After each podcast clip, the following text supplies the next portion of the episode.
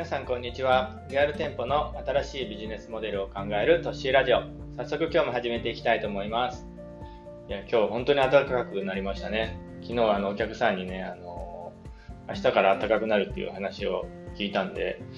ですけど、昨日の夜の時点ではね、こう本当かなっていうちょっと半信半疑な感じだったんですけど、やっぱりね、当たるもんですね。天気予報の精度もだいぶ上がってますよね。まあ、ただ、あの、今日と明日、明後日、3日間が暖かくて、その次の日からなんかまた寒くなるみたいでね、それなんか三寒四温っていう感じで、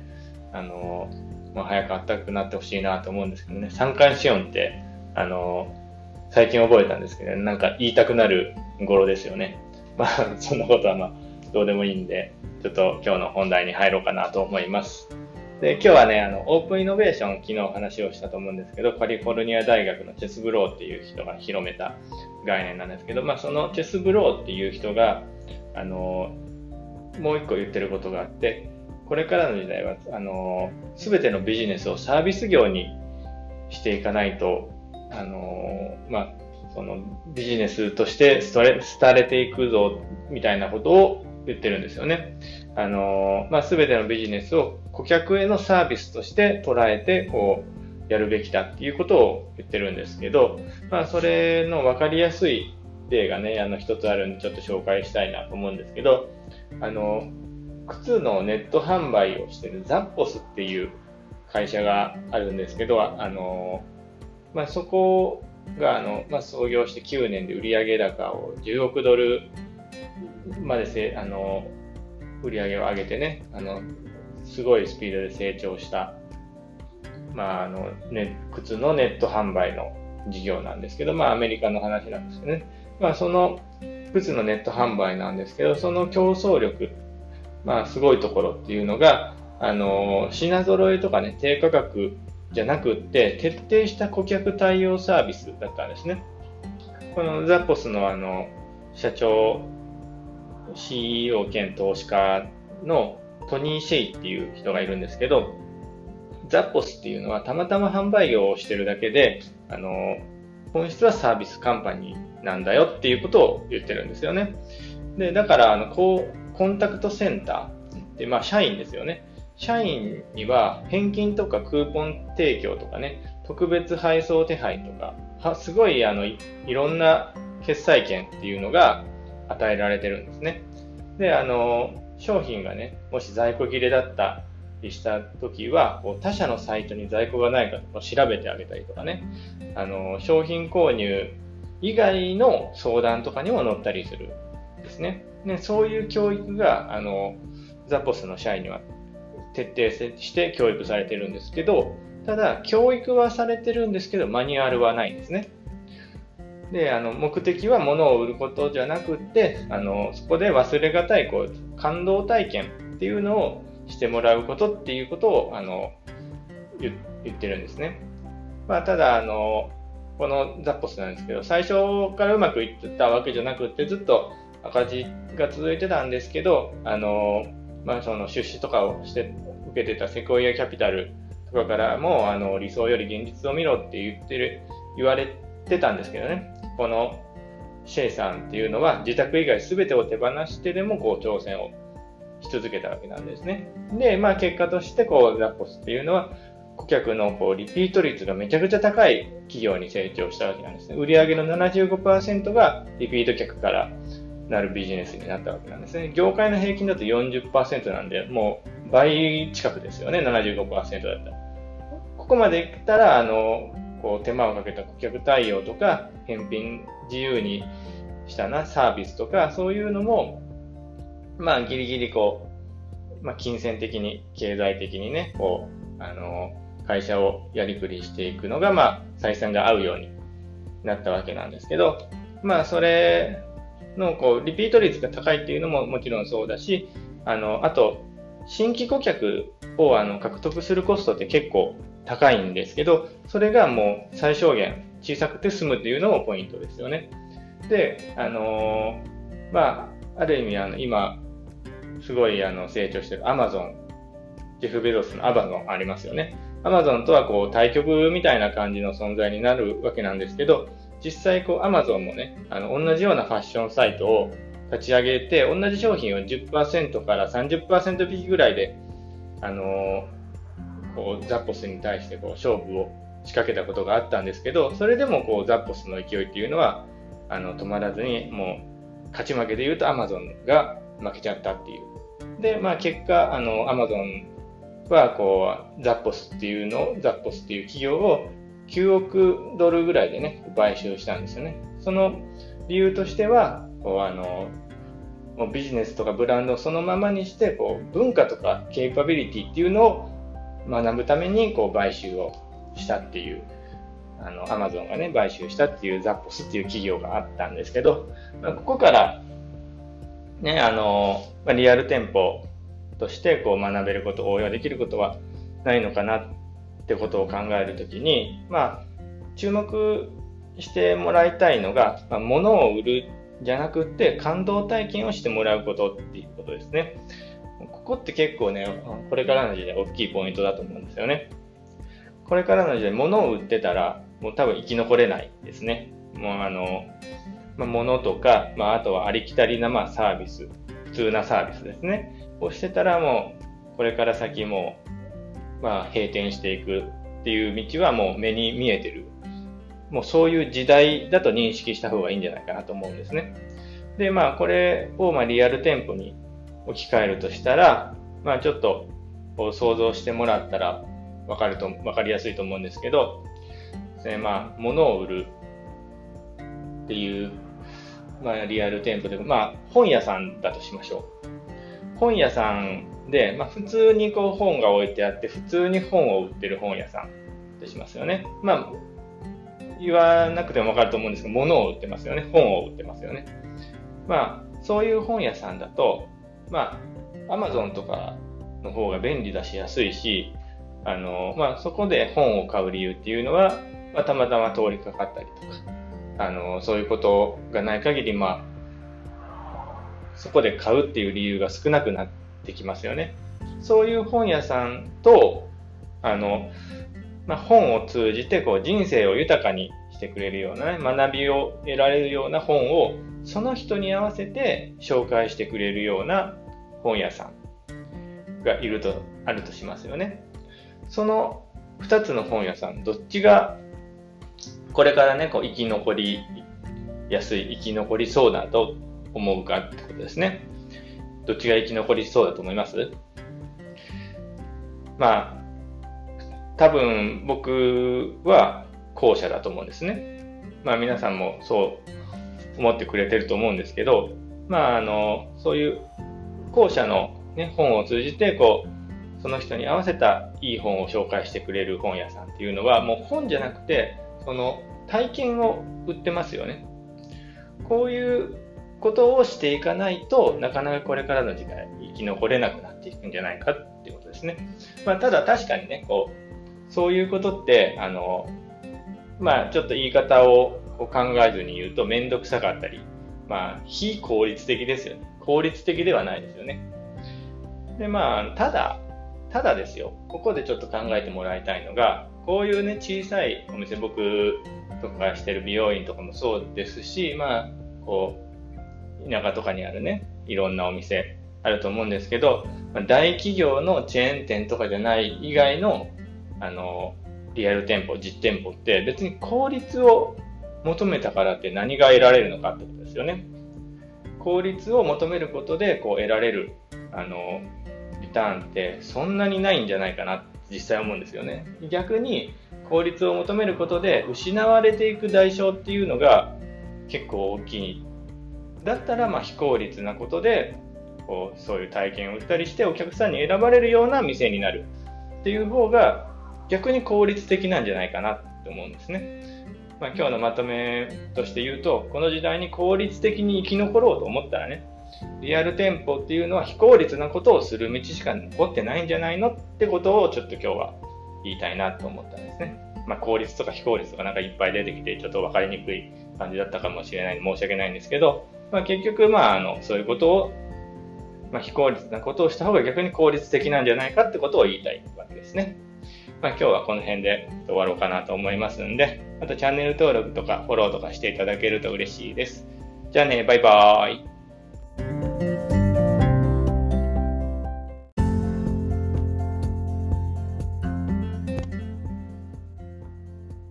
皆さんこんにちは。リアル店舗の新しいビジネスモデルを考える都市ラジオ。早速今日も始めていきたいと思います。今日は本当あったかいですよね。昨日もこの話をしたんですけど、昨日、今日、明日とね、暖かいみたいで、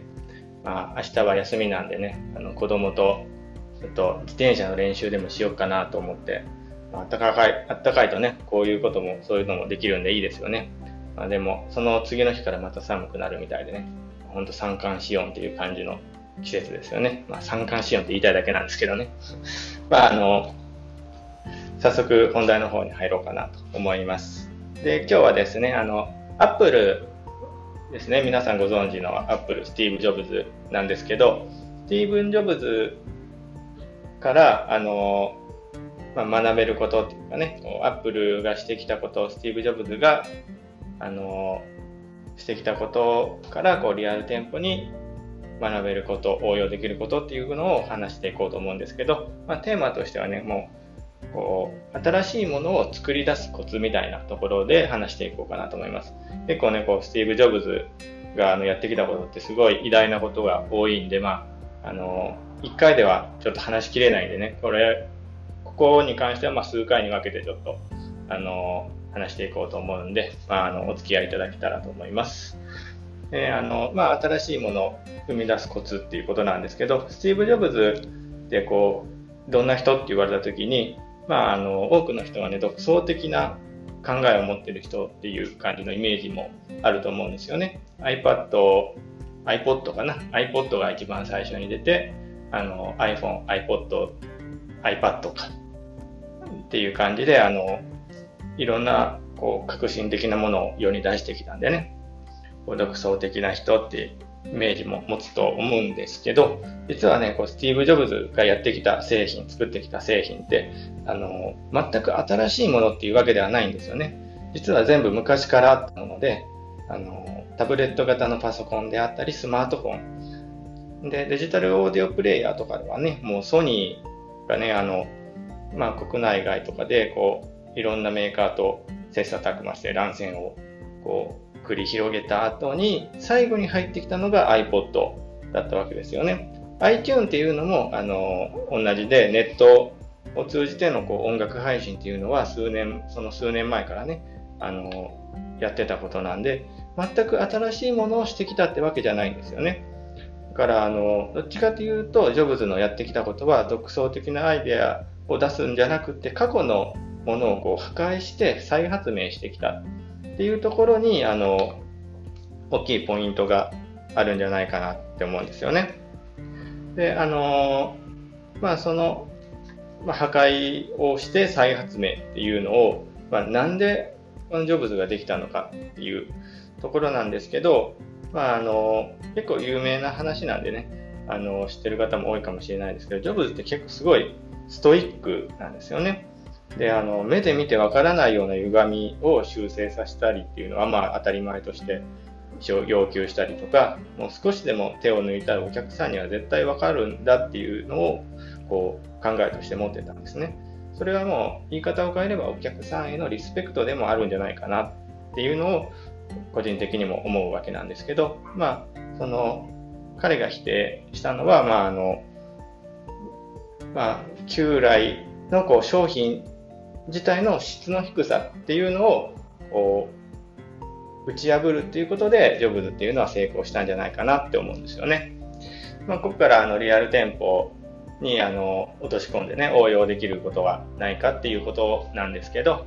あのまあ新しいものを生み出す時に01で作るんじゃなくって過去のものを壊してそれを再発明したっていうのは結構ポイントになってくるんじゃないかなと思うんですよね。まあ、新しいビジネスモデルを作るときに、まあ、01で作らなくてもいいってことですね。だから今あるものを、あの、いいものは残して、あの、変えないといけないところを変えるってことですね。まあ、あの、ジョブズもね、iPod を作るときに別にあのデジタルプレイヤー音楽プレイヤーっていうのをあの全部変えたわけじゃなくて音楽を聴くっていうのは、ね、残したわけですよね。そういう感じで01じゃなくってあの今あるものを生かしつつ新しいものに変えていくっていう考え方で新しいものサービス商品もそうですしビジネスモデルもそうだと思うんですけどそういうのを作っていけばいいのかなっていう感じですね。でまあじゃあ実際どう考えていけばいいのかってことなんですけどまああのまあ、ポイントとしてはどうにかしたいけど現状しょうがないよねっていう部分であったりとか、まあ、当たり前のようにやってるけど、まあ、よく考えるとこれおかしいんじゃないってこととか、まあ、そういうことを、まあ、あのピックアップして変えていくどうにかしていくっていうところだと思うんですけどこういうことって結構ね同じ業種で集まって考えるより違う業種であの集まってねこう違う業種からの視点であの考えてもらったり考えた方がいいアイデアっていうのが結構出ることが多いんですよね。だからまあそう考えるとまあ同じ業種ばかりで付き合うんじゃなくて違う業種の人と付き合うっていうのも大事になってくるんじゃないかなって思いますよね、まあ、あの美容室でいうとねやっぱりそうですねまあ今パッと思いつくので言うと、まあ、予約のキャンセルとかっていうのは結構あの、まあ、現状、まあ、どうにかしたいけど、まあ、実際どうにもならないよねっていうところがあったりするんですよね。まあ、飲食店もそういう面では予約のキャンセルっていうのは結構、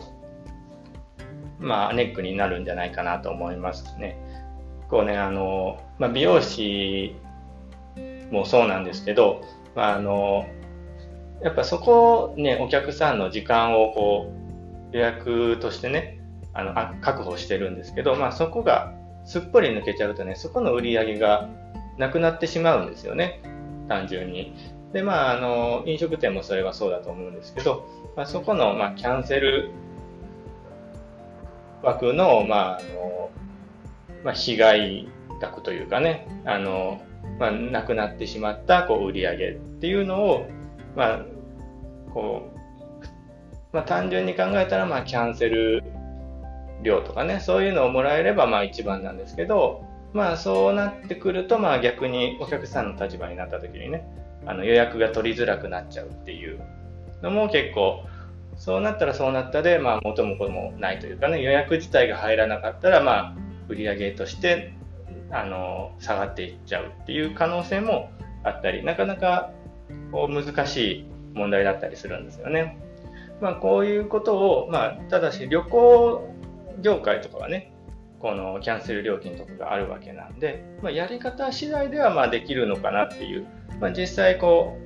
う、美容室とかね、あの飲食店でもキャンセル料っていうのをもらってるところもあったりするわけなんで、まあ、こう、やり方次第っていうところもあったりするのかなって感じですよね。まあ、例えば、まあ、